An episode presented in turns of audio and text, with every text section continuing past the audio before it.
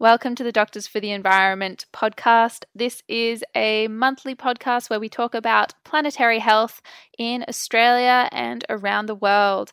This episode, we are going to be diving into all things gas energy and the health impacts associated with it, as well as what's currently going on in Australia. And we'll have a very, very special guest joining us to tackle this mammoth topic. We'd like to acknowledge the traditional owners of the land and pay our respect to elders past, present and emerging. Our podcast is recorded all over Australia, and so we take this opportunity to ask people to reflect on the country they live on and the special places that they value.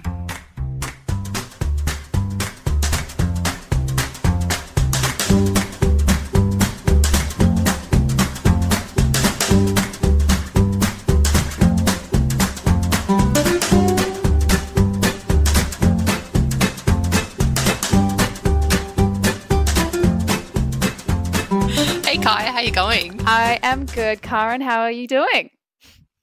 I'm very well. I'm very excited to be back for our third podcast. I know, number 3. Whoop, whoop.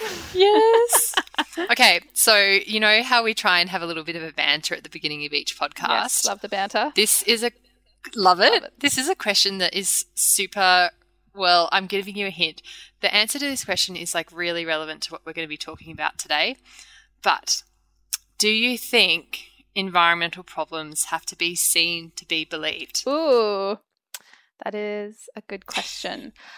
I think no. And the reason I say that is because of the strength of the youth movement around climate change. I think that there's a lot of people that are very savvy with how they get information and can balance information and are really looking for that kind of maybe more unbiased information as well, and are willing to act on it. However, I think from a lot of like the direct action I've done, people that have been living on property or have been doing like marine research for a long time, generally the older people that are really involved in direct action are people that have directly experienced it. So I think you don't need to have like seen the effects of climate change personally to believe it. But I think when you have, it really like sets a fire under people for them to do something about it. What do you think? Awesome. I think I agree. I definitely agree, but I think of myself as a scientist, but I think some of the, like, I've had these few experiences in my life where I've seen environmental problems and I've had like a light bulb moment and it's just been like I've finally understood the true extent of it. And so I think two that really stand out is one, when I was studying in the US, visiting West Virginia and seeing the mountaintop removal mining for coal, it just made me realise the huge extent of coal that's being extracted and put into the atmosphere. And then I understood the extent of climate change. I know that sounds like crazy, but then the other thing is flying last year or the year before out to Longreach from Brisbane, flying over the gas fields. It is huge. Incredible. Yeah. Once you see that, you realise how much gas is gas extraction's going on in Australia. So yeah, I guess I would like to think that everyone could be as motivated just by reading the facts, but I think that seeing it does have such a huge impact on you. Yeah. It's almost like a really dark beauty almost when you're looking at it. Like, you're like, it's really incredible to look at and also extremely devastating and gut-wrenching to look at. Oh, I know what you mean. Yeah. Because it's so large. It's almost like looking at a magic eye. Yeah. Because there's so many repetitions of the gas wells over and over again. It's just incredible. Yeah. Oh, yeah. So I'm very excited that we're back on the podcast. Last episode, we talked about the Environmental Protection and Biodiversity Act review that's been taking place with Dr. Catherine Barraclough. Have you been following what's happened since then, Karen? Yeah, it was so good because then when it came out in the news, I actually knew what was going on, and I found it so much more engaging. So I think what's happened is the interim review was released, and then the response to it has been the government actually wants to take really rapid action before the review is actually complete. Yeah, I've been reading about it as well. It's interesting. On one hand, it's easy to think that maybe that's really great, they're taking it really seriously, but on the other hand, it means they're probably going to not do things thoroughly, might rush through it too quickly. And the other thing I noticed was that they flat out are refusing to have an independent regulator oversee things, which sets off some alarm bells for me. I know. Okay, so what they're proposing is basically, yes, let's do the national standards and then we'll delegate to the states to regulate. Mm. But I think the argument is that if you're going to do that, you need the independent regulator, and that's why they're proposing that at a national level. Yeah. So, yeah, I'm really interested to see how it goes from here. Yeah. Kind of in line with that topic is what we're going to talk about this episode. So I don't know if you've been seeing around a lot the hashtag healthy recovery, Karen. I'm pretty sure that I saw your face in something related to that. Yeah. Yeah. I thought maybe you're just doing a little bit more of self-promotion. Yeah. You're a bit famous now. I know. I've made it big time now that the podcast is out in the world. But I think it's really interesting. So we've got Australia has the National COVID-19 Coordination Commission, which has made a bit of a name for themselves, I think, because they're really pushing this gas-led recovery in Australia as how we're going to get out, like recover after this massive economic insult to the country. And it's a bit controversial because the committee is made up by a lot of people with vested interests in gas and coal, and many of them haven't been willing to sort of declare their conflicting interests. I see. Okay.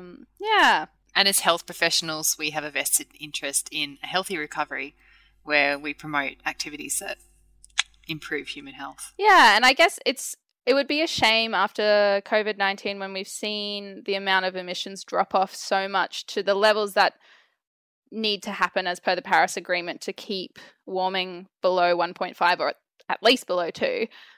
We've actually sort of achieved that through COVID, and it would be such a shame not to then think about, well, how can we make sure that we're creating the future that is actually going to be healthy for us to live in. I agree. We need to make the most of it. But I think we're really lucky today. We're going to have a special guest come and talk to us. But let's just take a quick break and then we'll be back. Imagine coming out of the COVID-19 crisis with cleaner air, water and a safer climate for our families and communities. Our government has listened to the health experts and acted decisively on COVID-19. This has saved thousands of Australian lives. We now have an opportunity to save thousands more lives by listening to our climate and health experts. They are calling for urgent action on climate change, the biggest health threat humanity has ever faced. But instead of listening to the experts, we are seeing a push for a gas-led recovery. Gas is hazardous to health. Public funds to expand the gas industry should not come at the expense of our health. So why is the government listening to experts on one health crisis and not the other? We must turn off the gas. The way we produce gas, transport it and export it as LNG is a major contributor to Australia's rising greenhouse gas emissions. Like coal, it comes at a huge cost to the health of our community. Gas is a major contributor to climate change. Our disastrous summer of heat, bushfires, smoke pollution, that for weeks choked our towns and cities is climate change in action. Gas mining methods such as fracking can deplete and pollute the precious groundwater relied on by farming families and communities. They also can pollute the air and risk the health of surrounding communities. As doctors and other health professionals, we can't accept the short and long-term health risks of gas. As Australians, we have to make a choice. We can keep mining and burning dirty fossil fuels that are leading us towards ecological collapse. Or we can harness Australia's plentiful solar and wind to protect our environment and therefore our health, which is the most precious thing we have. A transition to renewable energy will also create jobs, benefiting our communities and kickstarting our post-pandemic recovery. The choice is clear. Turn off the gas.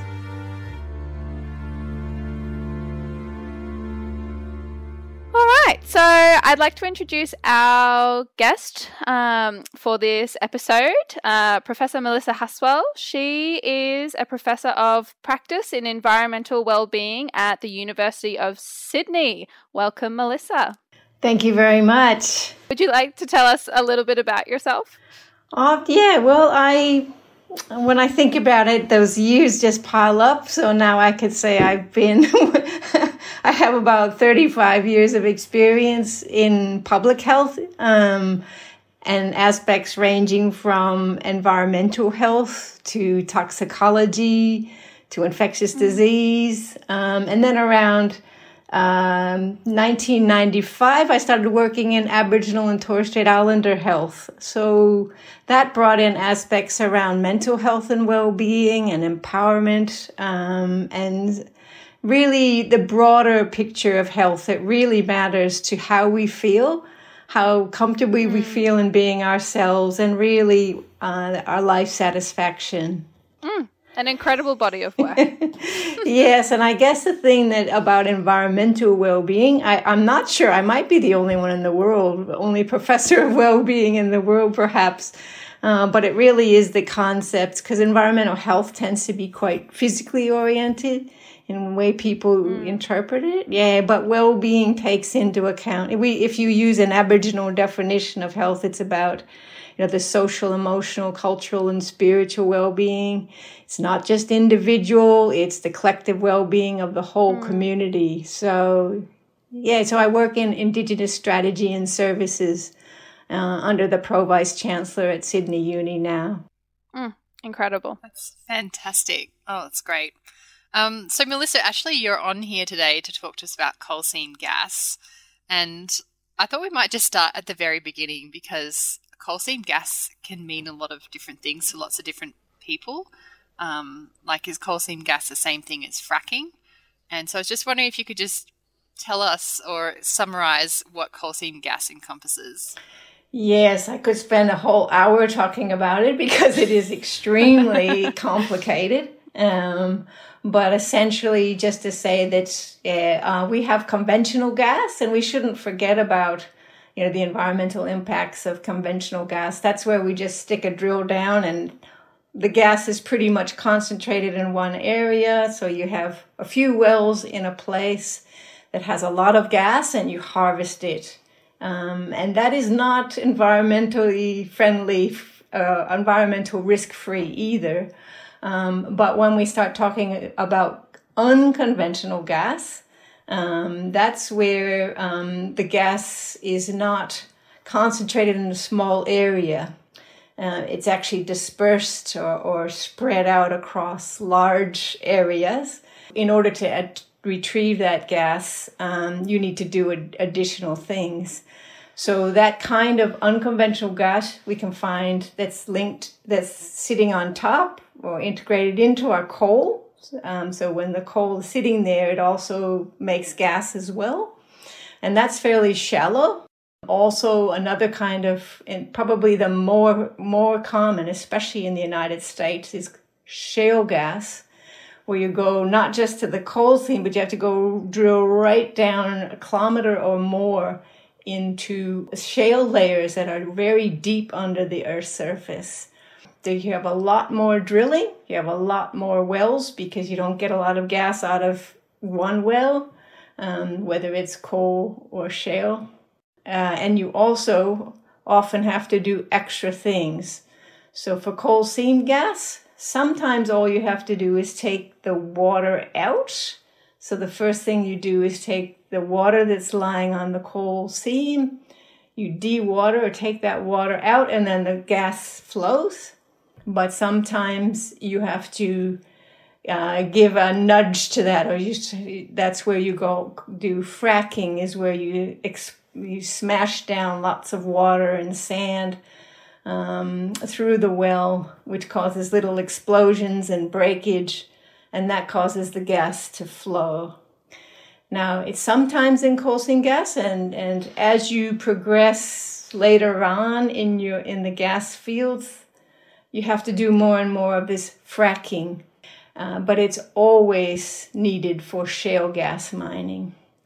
So that's where you get lots of chemicals and additional things.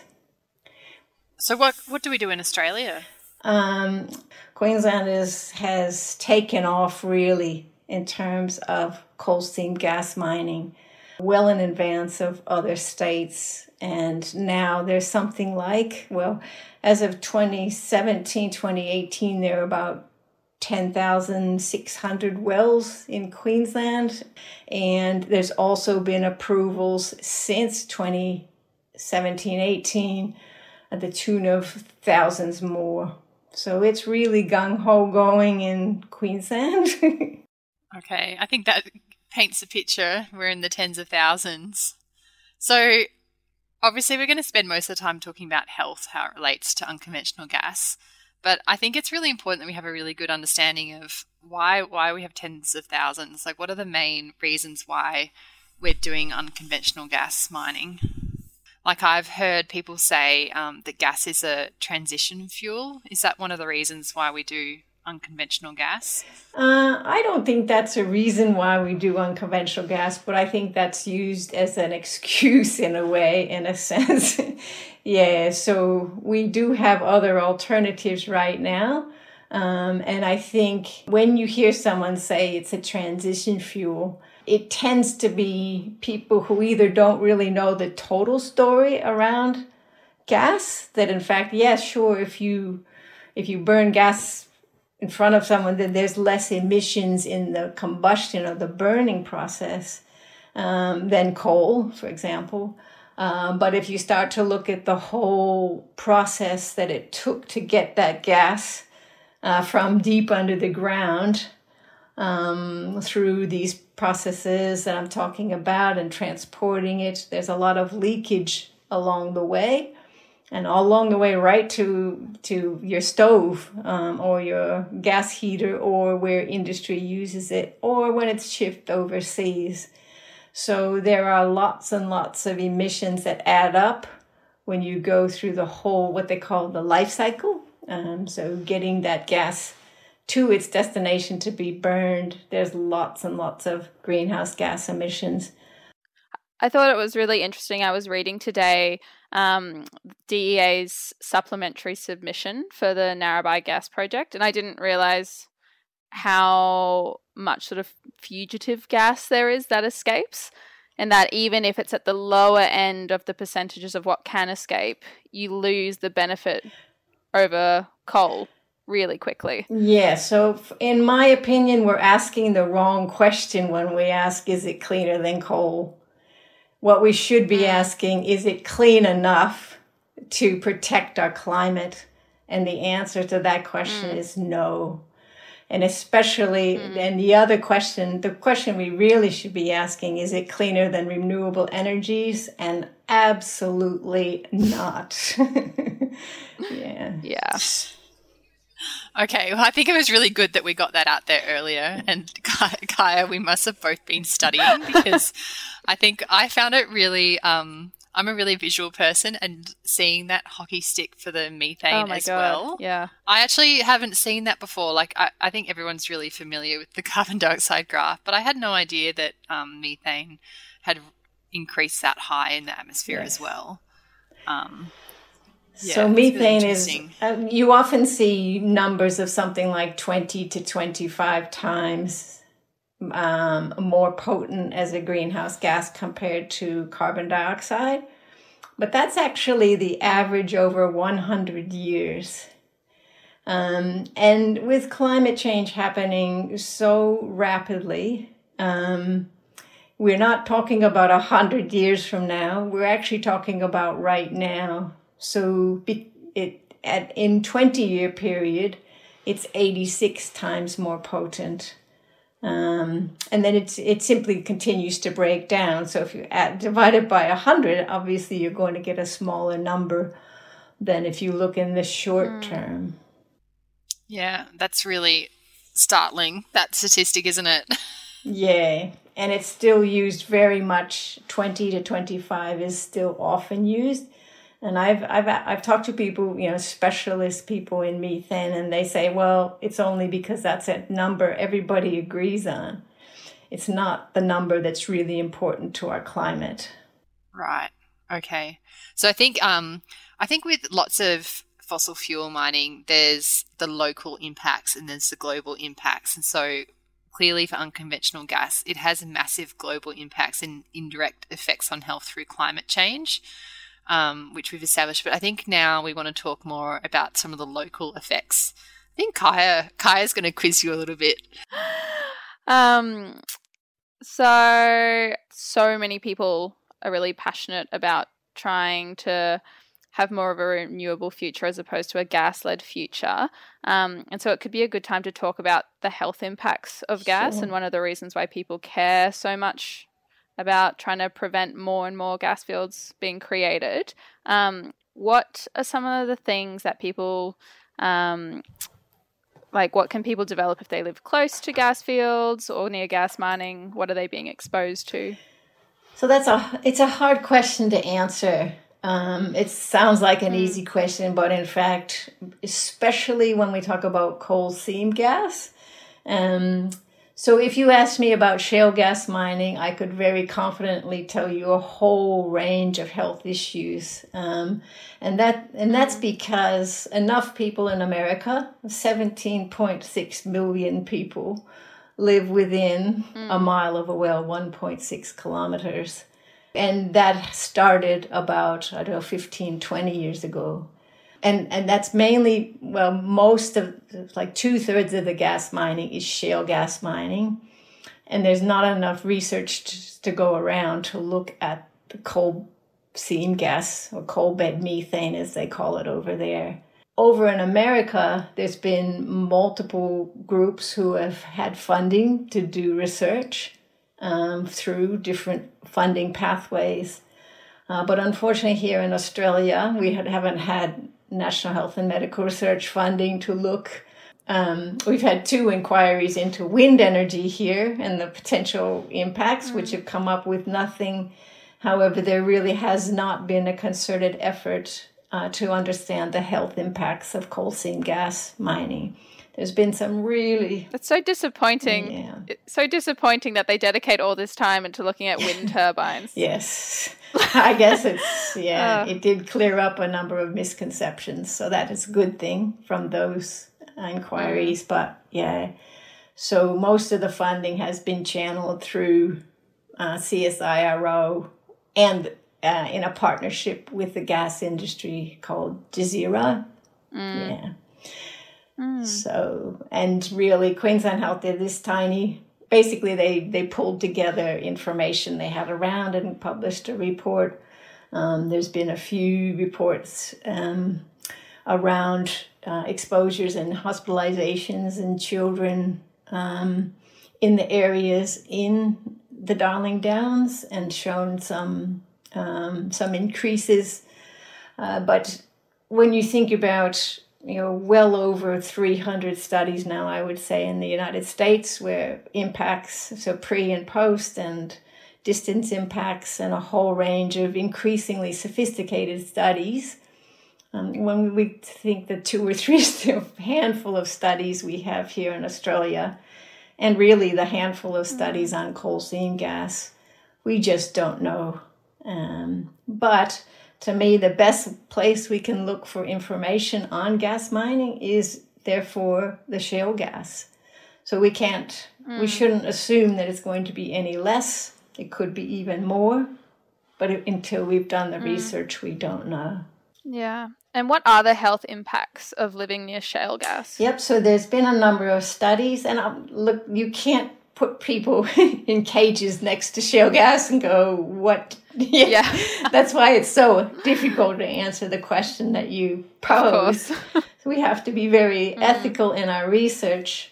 But because all of this progressed so quickly before the research on its safety progressed, in lots of ways that is what people had to experience in the States. Yeah, 17.6 million people near a gas well. There's still lots of questions, but the kinds of research has been done have been basically looking at the prevalence or incidence of or diseases arising among people who are living relatively close compared to those living further away. The data is probably very strongest on asthma. Yeah, a really excellent study showed that people living close to gas activities. So I want to say it's not just the wells. There's a whole range of infrastructure that can also expose people. But in terms of needing a prescription change, so worsening of symptoms, having to go to the emergency room, and also actually being hospitalized for asthma was substantially higher among those living close to wells compared to those living further away. Yeah. And there's some evidence of acute respiratory hospitalizations higher the closer you are. Also increased hospitalizations from cardiovascular conditions, kidney and urinary infections and stones. There is a wide range of these aspects, but probably the place where the evidence is the strongest is actually in terms of birth outcomes. So there's been a concentration of studies. Not all studies find exactly the same things, but several, probably about 8 or 9 studies, and quite large ones now, have shown that babies born from mothers whose pregnancies were spent closer to gas operations had lower average birth weight on whole, also more small for gestational age births, and an increase in actual low birth weight, which is quite a significant, carries a lot of significant health risks through life. Some studies have suggested a higher rate of some birth defects, and probably the evidence is most strong around congenital heart conditions. And then severe preterm birth, so it does appear that the earlier in pregnancy is where there's the greatest sensitivity. So severe preterm birth and spontaneous abortions have been seen in a few studies. And then a couple of studies have suggested a higher infant mortality. So all around those aspects, I mean, this is a really serious issue, because we want to give our next generation, you know, the best start in life we possibly can. Absolutely. Melissa, there's a lot. Thank you so much for running through that. Do you want me to just say them? I guess, yeah. And then I also wanted, after you do that, to talk to you about the mental health as well. Yeah.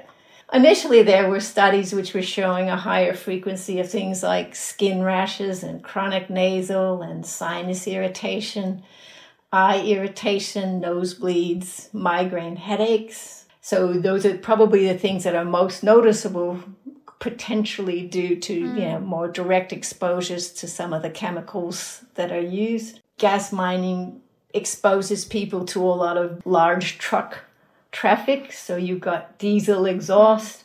You've also got disturbance of peace in your community, and also the higher risk of traffic accidents, which has been seen in a number of studies in the United States. And then there's a whole range of health disturbances that come from when our social and emotional well-being, often call them psychosocial impacts. There's so many, so we don't just think about what's going down the well. It's a whole change in the community's character.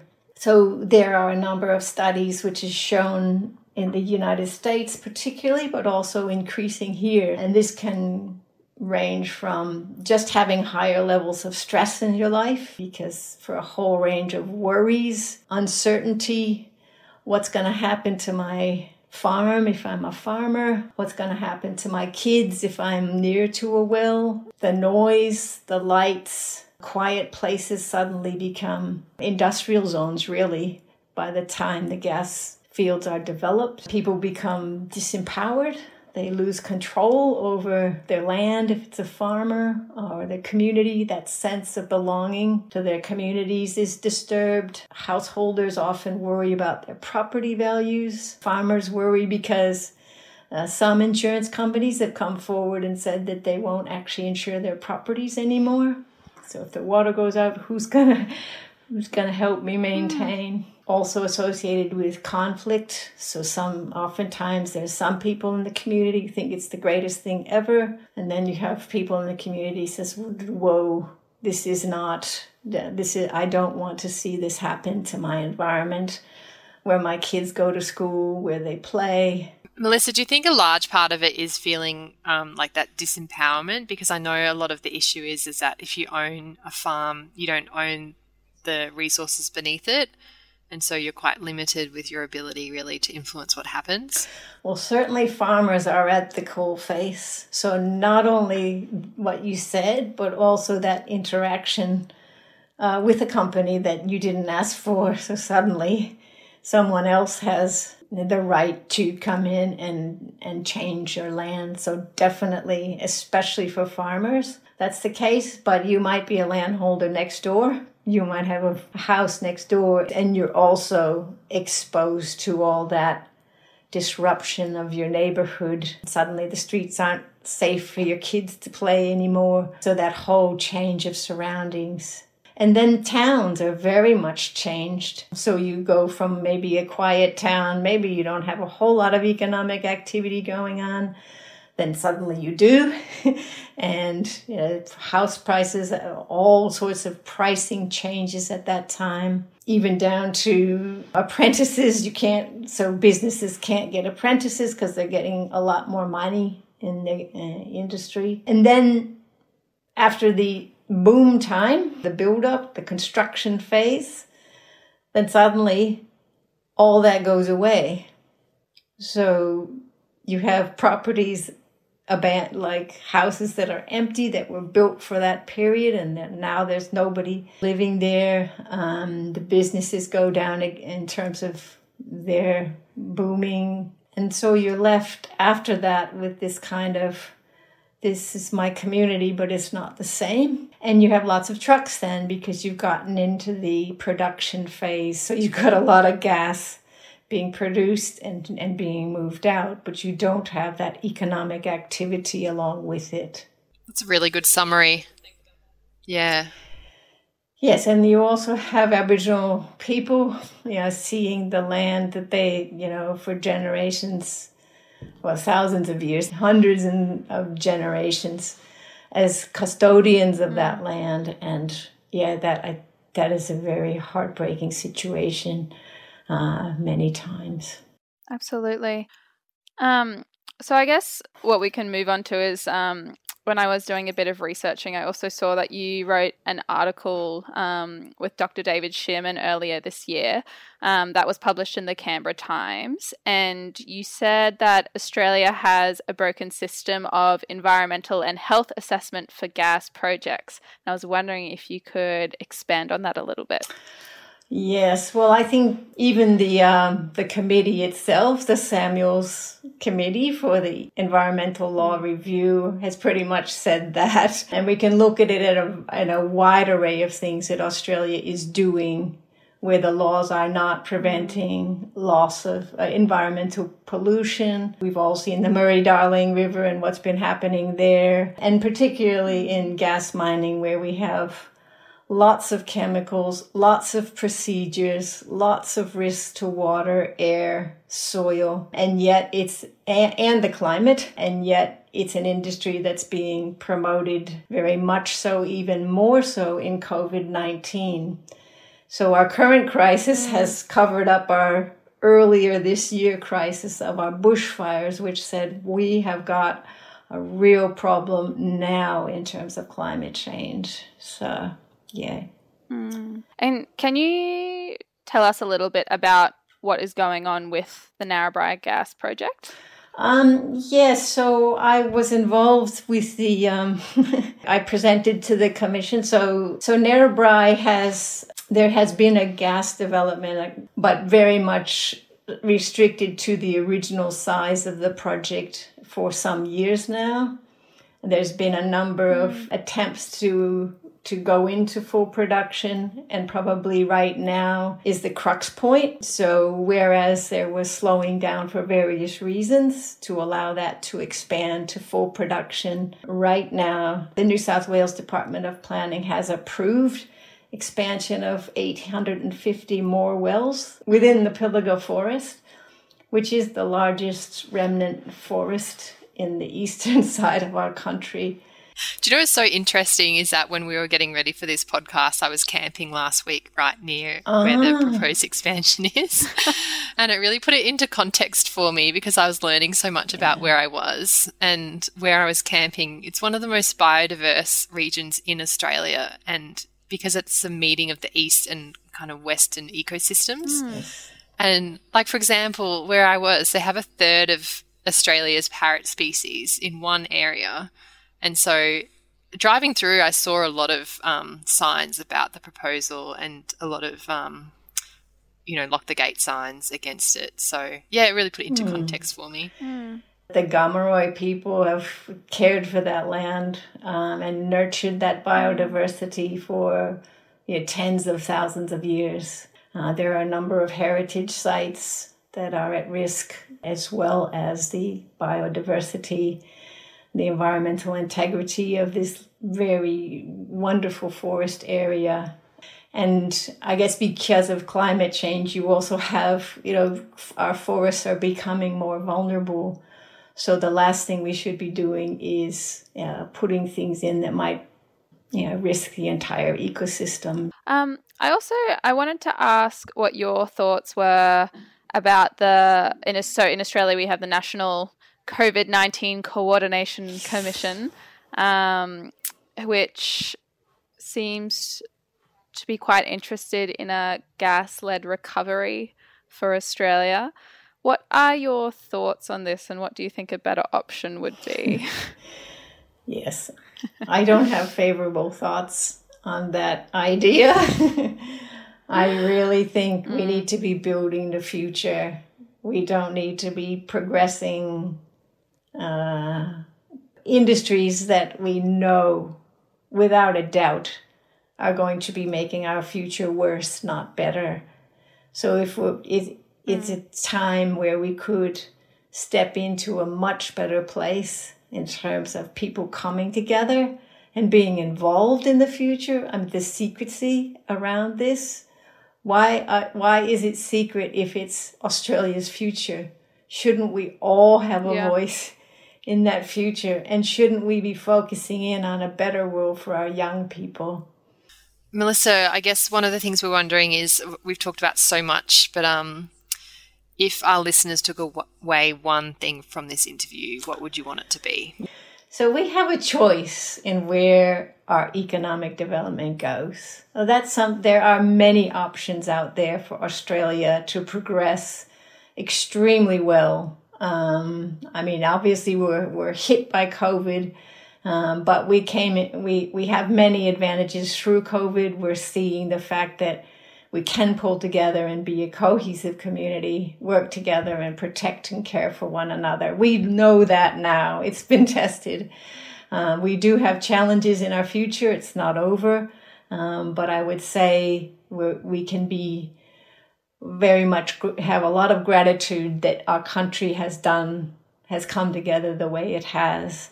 And where we go economically, renewable energy transitions globally to meet the need to stay within a healthy climate, or a relatively healthy climate, is a global imperative. We in Australia have so many advantages economically. We've got great universities. We've got really smart people. We've got such potential for innovation and development in renewables. But to have our future decided in secret, decided without that community involvement, and going towards fossil fuels, coal, gas, it doesn't make any sense. So I've read a lot of experts talking, and I personally also agree, this is our time and we can't blow this. It's now. Thank you. That's a great ending. Thank you so much. Thank you so much for joining us, Melissa. You're welcome.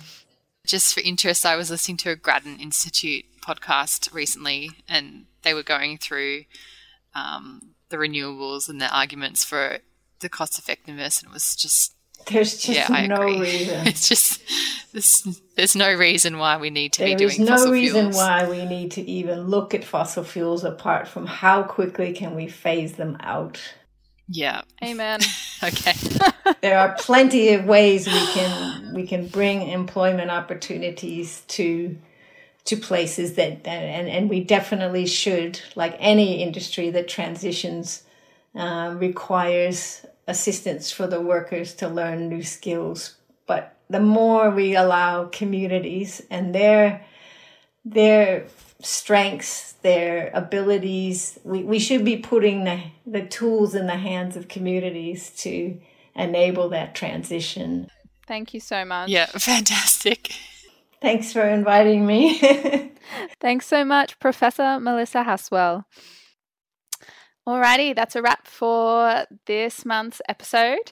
Thank you so much for joining us all the way through to episode 3. We hope you found today's episode informative and enjoyable. As always, you can find out lots more information about the topics we talk about on the Doctors for the Environment website, which is www.dea.org.au. Check us out next month with a brand new episode, and don't forget to like and subscribe to this podcast so you don't miss out. And tell your mates all about it. See ya!